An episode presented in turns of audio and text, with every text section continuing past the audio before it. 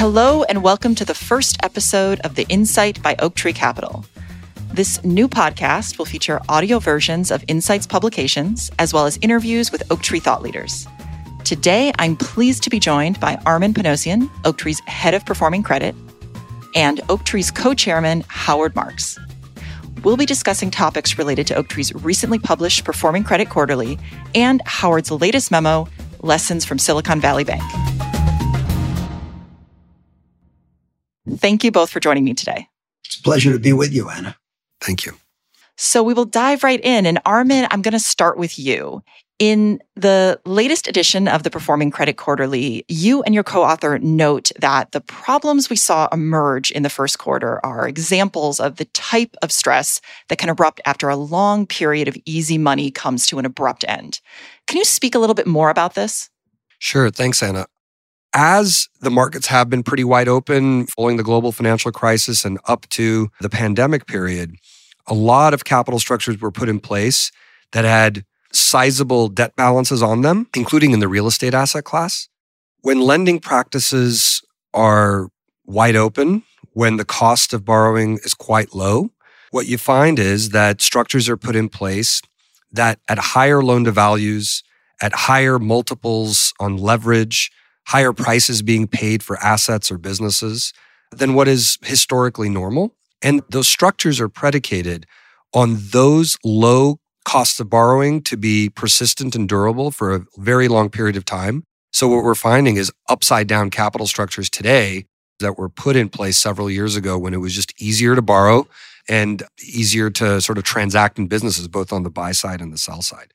I think in addition to that, the last thing I would say is as capital flowed into these lending asset classes, whether they be direct lending or broadly syndicated loans, there was an erosion in the legal protections as well for what was historically an asset class that had very strong legal protections in the form of covenants that were tested quarterly that ensured that a company was healthy and that lenders and other investors were getting appropriately compensated for the risk that they took on. I'm going to answer the same question in a couple of different ways, but leading to the same message and the same conclusions as Armen just expressed. And the key is the old saying that the worst of loans are made in the best of times. In good times, people feel optimistic about the future. They feel there's nothing to worry about. Their biggest concern is often FOMO, the concern that they'll miss the deal. So they're not afraid of losing money. They're not afraid of making an unwise deal. They're afraid that somebody else will get the deal. So they bid aggressively. And how do you bid when you want to get a deal as a lender? You offer to take less return and less safety. Of course, those are not generally wise things to do. And if you do those things in the good times and the bad times roll around, they can really bite you. Back in February 07, I wrote a memo called The Race to the Bottom. And I talked about what happens when there's too much money in people's hands and they bid too aggressively for assets. And it's a very negative impact. As described in my December memo, Sea Change, from the beginning of 09 through the end of 21, we went through an easy money period. It had a lot of attributes, but I think they're summed up by the term easy money. And it was a period in which we had the longest economic recovery in history. We had the longest bull market in the S&P 500 in history. And of course, people reached that optimistic stage where they did the things that Armen describes. They weakened the covenants and they permitted higher debt equity ratios. They accepted low interest rates, the sum of which we think sets the stage for some very interesting developments in the near future. And by the way, I think that the, so I say, retreat from the conditions of those years is not over. It's one of the premises of sea change that it's not going to reverse anytime soon. How is some of what you're talking about here potentially related to some of the issues we saw in the banking sector in the first quarter and that Howard that you discuss in your recent memo? In a lot of articles about Silicon Valley Bank, you'll read the phrase that the easy money environment of the last several years created conditions at SVB that led to its demise. And the best thing that people can do to understand the workings of the cycle, be it economic, regulatory, banking, market, is to understand causality. and to understand that an easy money environment like SVB faced and like Silicon Valley as a whole faced leads to practices which are dangerous or conditions that are dangerous. In SVB's case, interestingly, what happened was that the venture capital companies or the tech companies were so awash with money that it piled up in SVB. They put it on deposit. Most of them didn't need loans. So the money stayed there. It wasn't recycled deposits from some people into loans to others. It stayed there. So they turned around and they invested it in the bond market. They bought treasuries and agency mortgages. Not the worst thing in the world. But you know what? What they missed was the fact that they bought long bonds at the lowest yields in history. And when interest rates were raised by the Fed to fight inflation, the long bond loses the most value the fastest. These securities ended up underwater. Withdrawals required the bank to sell them in order to pay people out. They had to realize those losses. The losses were noticed by other people who then made withdrawals, who then required more sales by the bank. They got into a downward spiral that they couldn't escape from. It all starts with the easy money environment, or let's just say the easy environment. And sometimes things in the business world are easy. Sometimes they're hard. The key to what Armen said before and what I'm trying to say is that when things are easy, bad practices are engaged in. And if you engage in bad practices in the good times, you're unlikely to get through the bad times unscathed. Yeah. And Anna, on a case of Silicon Valley Bank, it's a variation of a theme we actually saw during the global financial crisis, which was mismatched assets and liabilities. You sort of forget that you're supposed to match your assets and your liabilities when times are good, when everything is benign, everything is pointing the right and up.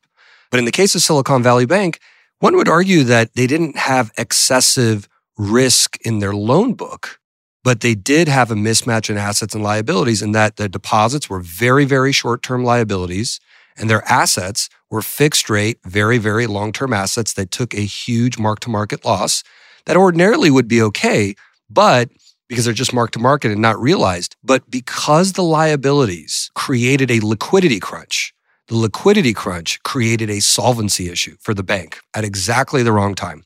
We saw that in the global financial crisis, obviously worse in the global financial crisis because that asset liability mismatch, it also came with very risky lending practices on top of it. But it's a reminder, the Silicon Valley Bank situation is a reminder that there are shocks still possible. Nobody could predict what happened to Silicon Valley Bank, but it did. And a $220 billion bank went down in three days. And the other thing I would point out about Silicon Valley Bank, which is noteworthy and important, the speed at which markets move is much faster today than 10, 15 years ago. Today, if you had an account with Silicon Valley Bank and you heard, you know, there's going to be a write down and the equity book value is going to be written down, oh my gosh, I'm going to take out all of my deposits. If I do have an undrawn revolver, I'm going to draw it at Silicon Valley Bank. Well, you could now do that on your phone in a minute. You don't need to go into a branch. You don't need to, to go through the complicated paperwork of transferring your capital into another bank or another institution. You could just click the button so the combination of social media plus the velocity at which you could make things happen with money today caused a really acute problem in this mismatched asset liability mix at Silicon Valley Bank. I apologize for belaboring the point, but Armen and I love to knock this subject around.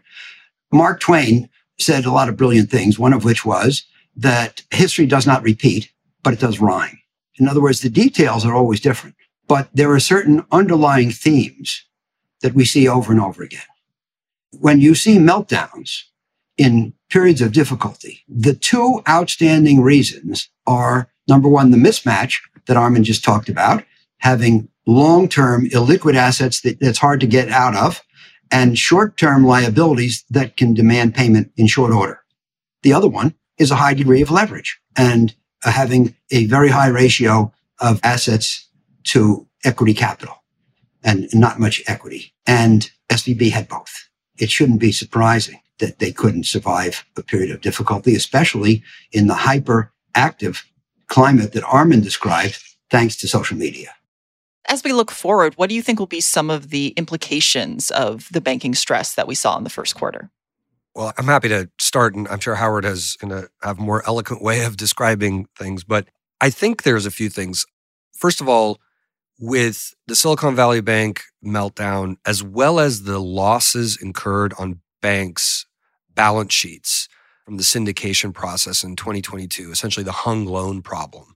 It's a reminder that banks could actually lose money in processes where they were just trying to earn a moving fee. They were originating assets and moving them to a set of investors and thinking that it was free money, and they lost three to four billion dollars last year. I think that issue, that reminder, will cause further regulatory oversight, which really started during the global financial crisis with Dodd Frank and has really not let up. In Europe, the Basel III regulations. So I think we should expect to see more, not less, oversight of the way banks use their balance sheets to earn fees. As a result, I think a lot of what banks used to do is now moving into more of a shadow banking market, into a direct lending market, where institutional investors and managers are picking up the slack and taking on the opportunity to invest with companies as long as they are appropriately structured. A large market is emerging where the banks are shrinking. That's the opportunities that I see right now in terms of changes. The only change isn't increased regulation. It's a different mood. It's a different mindset. Let's go back to what I said before. The worst of loans are made in the best of times. When people feel expansive, they do things that they probably shouldn't have done when times are less good, you can't do the same things because their psyche and other things don't permit it. The way I have been synthesizing this in the current episode is that when we were in the easy money environment and everybody was happy and optimism was riding high, you go into a bank, you have a project, you explain it. They said, okay, we'll lend you 800 million at 5%. Things get a little tougher. Some negatives come up. Now people are not uniformly optimistic. Some worry creeps in. You go in to refinance that loan. They say, okay, great. We'll lend you 500 million at 8%. Where are you going to get the 800 million that you have to pay off? Oh, for that, you have to pay a lot more or you can't get it and you default. So easy money sets the stage for bad outcomes. And a need for incremental equity. A new deal under the current market dynamics, current market rates requires a 60% equity check, whether it's a real estate asset or a corporate asset. And if you have a deal that's four years old where it was only a 40% equity check with meaningfully lower base rates, and you have a maturity, if you have a problem in the portfolio, if you have a cash flow issue, in the case of real estate, a tenant vacating, or in the case of corporate inflation, which we've now seen following COVID, well, where's that equity going to come from? not everybody has reserved that kind of equity because it would have impacted their returns. So therein lies, I think, a distressed opportunity, which appears to be unfolding before us. I think the ingredients are there for a very large, multi asset, multinational, global distressed episode here. So, Anna, what are the questions? People say, Will it happen? We believe it has started. How long will it go on? we have no way of knowing. The only question is what's taking place today? And what we think is taking place is the opposite of easy money. Money harder to get, operating conditions more difficult, cost of money higher. All of these things should be transferring the cards from the hand of the borrower to the hand of the lender, in which we can do the opposite of the race to the bottom. We can demand higher returns with more safety. So that ties into one of the key takeaways from the Performing Credit Quarterly, which is related to opportunities we're seeing in private credit. So, Armen, I wanted you to speak a bit about, you touched on it earlier, how banks have been curtailing their lending, especially related to large scale leveraged buyouts. Could you explain why this has been happening and the implications for private credit? Sure.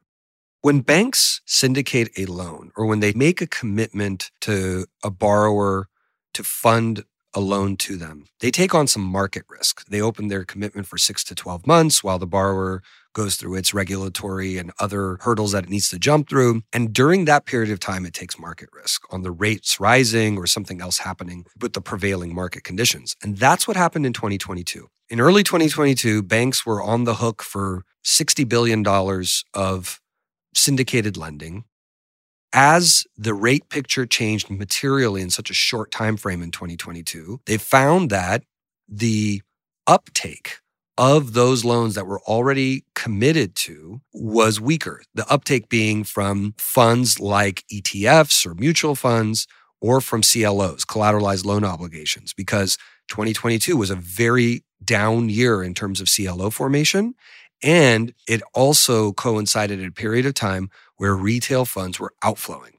Now, CLO formation continues to be sporadic this year. ETFs have only been outflowing in a pretty material way this year. So if you're a bank and you have a limited balance sheet, and if you've taken on or if you experienced such material losses in 2022, what do you do with your remaining balance sheet given the unstable backdrop of fund flows for the buyer universe of the loans that you syndicate? What you do is you just commit less. You either don't commit at all or you very, very sporadically commit in smaller size of capital that you feel very confident that you could place successfully into the market and not blow an additional hole in your income statement. Again, fund flows on the broadly syndicated side are not strong enough to give the confidence to the banks to continue to support that market. Now, I think that that overhang remains true for a considerable period of time. Why? Because broadly syndicated loans that were originated over the last three, four, five years were put in place during easy money times, which means that the capital structures are imbalanced under the current rate environment which means that we should expect to see elevated defaults and losses in the broadly syndicated loan opportunity set or the existing loans that are out there trading in the secondary market in 2023 and 2024, which then further means that there's going to be weaker fund formation to buy loans, just given the backdrop on the fundamental side, causing hesitation in that investor base. So it's a pretty durable opportunity set, I think, on the direct lending side to step in where the banks will have challenges to use their balance sheet to commit to new deals given the instability in the end buyer set of broadly syndicated loans. This question is for both of you. Why do you think that competition to fill this funding gap among direct lenders may be somewhat limited? I'm happy to give my view. I think that in the current uncertain economic backdrop, only the largest, only the most well balanced credit platforms will be able to separate out the good opportunities from the negative ones. I think they will be able to grow and they will be able to attract capital because of their framework, because of the balance in their credit platforms, the history to have invested through multiple cycles. And that isn't everybody. That isn't everybody in direct lending, and that certainly isn't everybody in credit. So I think a small number of well heeled, well balanced, long term credit investors will grow and invest responsibly. And I think that investors, in terms of institutional investors, will go with those managers rather than pro cyclical minded investment managers that have only invested during benign market times. So that's why I think the competitive set will remain attractive and balanced for the likes of those investors that are large and have the ability or have the history of having invested through multiple cycles. Armen obviously doesn't want to say like Oaktree.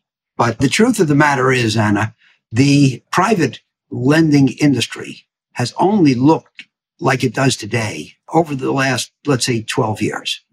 My feeling is that it was around 2011 that the current version of private lending was invented because the banks left a void after the global financial crisis. And the market sector grew rapidly. The existing funds got a lot bigger and a lot of new funds joined the fray. Some of them, as Armen says, big, professionalized, disciplined, thorough. Some of them eager, aggressive, looking for assets under management and higher fees. The point is, if you invested so fast over this period, so voraciously that you couldn't do thorough due diligence, you may be looking at problems in your portfolio today. So number one, you may have to spend your time on your problems, not the new opportunities. Number two, you may have to reserve capital for solving your problems. The main way you solve credit problems is by injecting more equity capital. Number three, your record may not look so good. So maybe you can't attract new capital. And so your activities kind of stagnate. Warren Buffett said, I think it was in early 09 for the first time, that it's only when the tide goes out that you find out who's been swimming naked. The tide didn't go out between 2011 and 2022. It only began to go out in 2022. We think it's in the process of going out.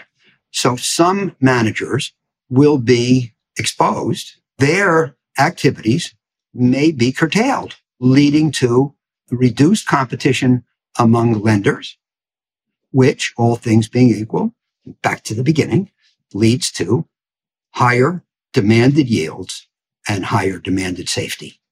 What do you think might be some of the longer term implications for direct lending as a whole as a result of some of the changes we're seeing now?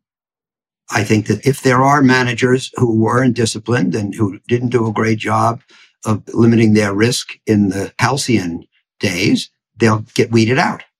And our Darwinian process will lead to the professionalization of the sector. And hopefully, if Armen and I are right about what lies ahead in the next couple of years, hopefully in the next cycle, lenders behave better with more discipline. The bad loans they make in the good periods aren't as bad and the sector is improved.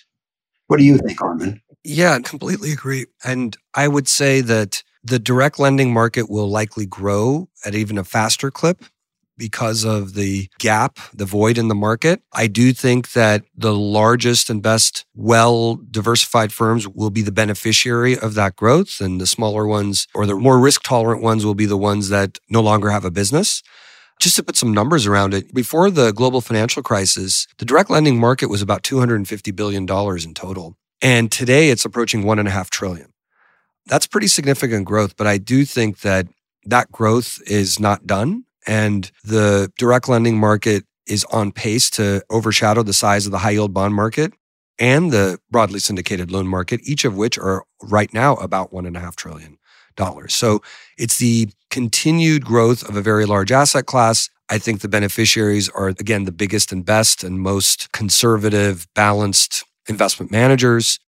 As a result of that growth, I think the other outcome will be that there will be some step out strategies that relate back to direct lending as a core asset class, including credit secondaries, including specialty funds or other sector specific funds, asset based lending, et cetera, or regional focused funds. So there's going to be an evolution just within private credit with a little bit more detailed opportunities or specific targeted opportunities within the broad umbrella of direct lending or private credit. So now let's broaden out a bit to talk about opportunities and risks across asset classes. Earlier Howard and Armen, you both mentioned this potential for a distressed opportunity. So I'd like you to both speak more about that. I think one of the implications of the easy money environment is that it was harder to go bankrupt or to default in that climate. When the economy is doing well, the markets are doing well, people are optimistic, capital providers are generous, interest rates are low, it's hard to default. It's hard to go bankrupt. If you lose a bunch of money, you can borrow more. One of the hallmarks of the last 15 or so years is that it became easy for companies that lose money continually to borrow more. 30 years ago, 50 years ago, when I started, you couldn't do that. Money losing companies couldn't keep borrowing money, but they did over this period. And as a consequence, the default rate, for example, on the high yield bond universe was unusually low. I started Cities fund in 1978, which I think was the first high yield bond fund from a mainstream financial institution. And over the next 30 years, from 78 to 08, I think the average default rate on high yield bonds in the universe, not for us, but in the universe, was just over 4%. We considered that normal. Now, that meant one or two most years, and then 10 or 12 in the crises, averaged out to four. In the period 2010 through 2019, I think that the average was closer to two. As I recall, there was only one year at four. So the previous average was not the average for this more recent period. Why? Easy money. And if that's not the case going forward, our thesis, Armen and I and rest of Oaktree, our thesis is that doesn't describe the near term future. So we think we'll see more defaults and bankruptcies. Yeah. And I, I would add that it's going to be more acute with borrowers that, again, have a mismatch in their assets and liabilities. So, borrowers that have floating rate liabilities are experiencing the real time impact of base rates rising so rapidly, as opposed to fixed rate borrowers that have the benefit of time in the case of investment grade bonds, several years. In the case of high yield bonds, you know, a fair number of years as well, where they have a fixed cost of borrowing and the benefit of time to get through a volatile economic patch. It's hard to say how long that volatile economic patch would last. Maybe it's not enough time, but it's certainly more time than a borrower of a floating rate liability. And so I think that the defaults will be more acute on the floating rate side and the losses will probably be deeper than what we have seen historically in those asset classes. In the broadly syndicated loan product, typically we saw about a 25 to 30% loss given default. I think this time around it's easily far in excess of that because the leverage levels are meaningfully higher today than they were historically. The starting leverage points were five, five and a half times, six times total debt to EBITDA. And that's only escalated and the cost of that debt has gotten more onerous. So it's going to be a challenging time, especially in that asset class. But the rate picture, volatility around rates may create a buying opportunity in fixed rate instruments because to the extent that their value drops more because of technicals and fund flows rather than fundamentals, it creates an opportunity to buy or to rotate a portfolio from a, let's say, broadly syndicated heavy loan portfolio over to a fixed rate portfolio as long as you are up tiering in quality, up tiering in the size of borrowers, reducing the leverage of those borrowers, which happens to be the case that both investment grade fixed rate bonds and fixed rate high yield bonds are less levered on average than broadly syndicated loan borrowers through the first lien there. And you know what's interesting, Anna? Just illustrating the complexity of making investment decisions and the fact that what's obvious is often wrong. If you went back, let's say two and a half years to late 2020 or let's say early 21 and you started to see in 2020, there was worry about inflation because the environment was being flooded with cash. And then, of course, in early 21, inflation started to rise. The knee jerk reaction was, well, the thing you should do is you should buy floating rate debt because the people who own fixed rate debt, it'll be marked down in price, floating rate will hold. But as Armen points out, that's fine for the debt. But what about the issuer? The issuers of floating rate debt who are obligated to pay more and more and more interest as rates rise, they got into some trouble. Their income statement took a hit from the cost of interest. And uh, some of them will turn out not to have been a great idea. So simplistic answers are rarely availing in the investment world. Would you say that there are any underappreciated risks in the market right now? So things that you don't think people are talking or thinking enough about? Well, I'll just volunteer one. We published the memo Sea Change, I think it was December 8th. It's my sense that most people have not explicitly agreed that in the coming years, as Oaktree believes, we're not going to see interest rates close to zero. That is the Fed funds rate. We're not going to see steadily declining interest rates. We're not going to see such easy money. We're not going to see such unbridled growth in the economy and in markets. We're not going to see the same low level of defaults. We're not going to see the same ease in obtaining financing. That's the sea change that the memo talked about. We believe that these impacts still lie ahead. And I don't think that the investment world has embraced that view. Everybody says, oh, yeah, sure, I know that's possible. But I just don't think that there has been a coalescing of opinion around that idea, which is fine. We'd rather be the only people to hold that opinion, assuming we turn out to be right. Yes, I was going to say something similar, which is I think for the rate of inflation to decline to two or 3% from current levels, you would need to see a real continued degradation of the economy to the point where certain very important institutions in the economy break down in a shocking way, break down. I don't think the Fed necessarily wants that. They do want to see 2 to 3% inflation, but I don't think they want to see massive foreclosures and losses and big, huge bubbles bursting. In light of the economy being relatively okay, but for the cost of borrowing be so high, I think what ends up happening is that the Fed funds rate may decline from current levels, but not go back down to anywhere near where they were four or five years ago, which kind of gives you this higher for longer rate picture. and therefore support of the sea change comments and memo from Howard, where we're just going to have higher rates, meaningfully higher rates over the next few years than we saw previously. And there will be some bubbles bursting and some asset classes resetting their values because of this higher rate environment. And as long as it isn't a massive destruction, I think the Fed lets it happen. The other thing I would point out about this higher for longer issue around rates I think the one topic that there isn't enough time or enough attention being paid is around the debt ceiling. I know we talk about the debt ceiling and it's more of a political issue in the United States where the government going to shut down, what's going to happen with jobs, what's going to happen with the people that work for the government. But there's actually a markets issue that underlies the debt ceiling that is going to become, I think, a very large problem.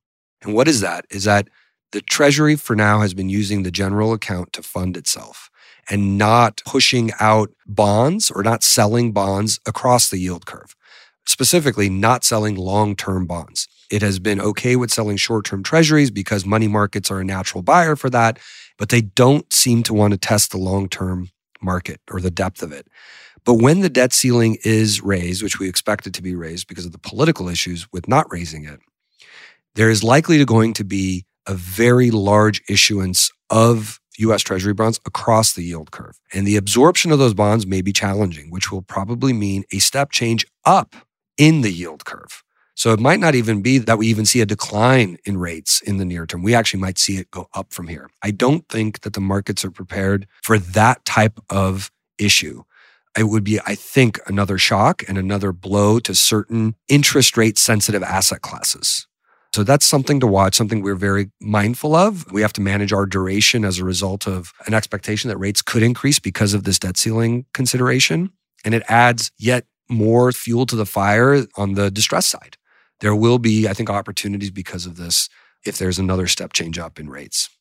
My last question will just be Do either of you have any final thoughts? I think Howard has to have the last word. So, Howard, please go ahead. You know, Anna, back in I think it was maybe it was July of 07, I published a memo called It's All Good. We were on the doorstep of the global financial crisis, yet every market in every country was acting as if there was only good ahead. One of my strongest beliefs, maybe the one I'm surest of, is the riskiest thing in the world is the belief that there's no risk. That's the way people felt in early 07. And of course, as I say, we're on the doorstep of the GFC, which was the most serious crisis that I've lived through in financial terms. Then two weeks later, I published one called It's All Good, Really? with a question mark. And then two months later, one called Now It's All Bad. This is the way things go. I've said in the past that in the real world, things fluctuate between pretty good and not so hot. But in the investment world, psychology goes from flawless to hopeless. Two years ago, I think that the psychology was that the outlook was flawless. And now some flaws have appeared. There has not been capitulation. The stock market has held up pretty well. And we haven't seen many meltdowns outside the few banks. And we haven't seen massive withdrawals from funds, et cetera. But if we're right about the things that Armen's been talking about, the things that I mentioned about the step change upward in rates that could lie ahead, I think that people will swing further toward hopelessness, and that will bring better bargains, and we're eager to have them. We're not always eager to have the financial difficulties that bring them about, but we assume we have no control over that. What we do have control over is taking advantage of bargains when the difficulties create them. And we're, I would say, pretty eager to do so. Well, thank you both so much for joining me today. This was great. It's always a pleasure. Thanks, Anna.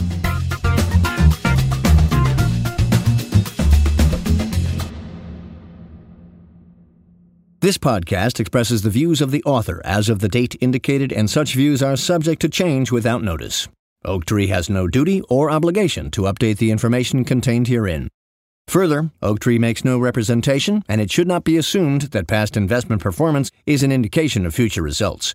Moreover, wherever there is a potential for profit, there is also the possibility of loss.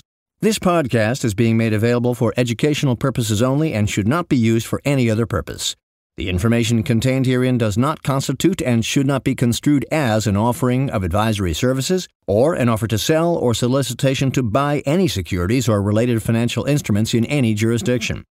Certain information contained herein concerning economic trends and performances based on or derived from information provided by independent third party sources. Oaktree Capital Management LP, Oaktree, believes that the sources from which such information has been obtained are reliable. However, it cannot guarantee the accuracy of such information and has not independently verified the accuracy or completeness of such information or the assumptions on which such information is based. This podcast, including the information contained herein, may not be copied, reproduced, republished, or posted in whole or in part in any form without the prior written consent of Oaktree. Audiation.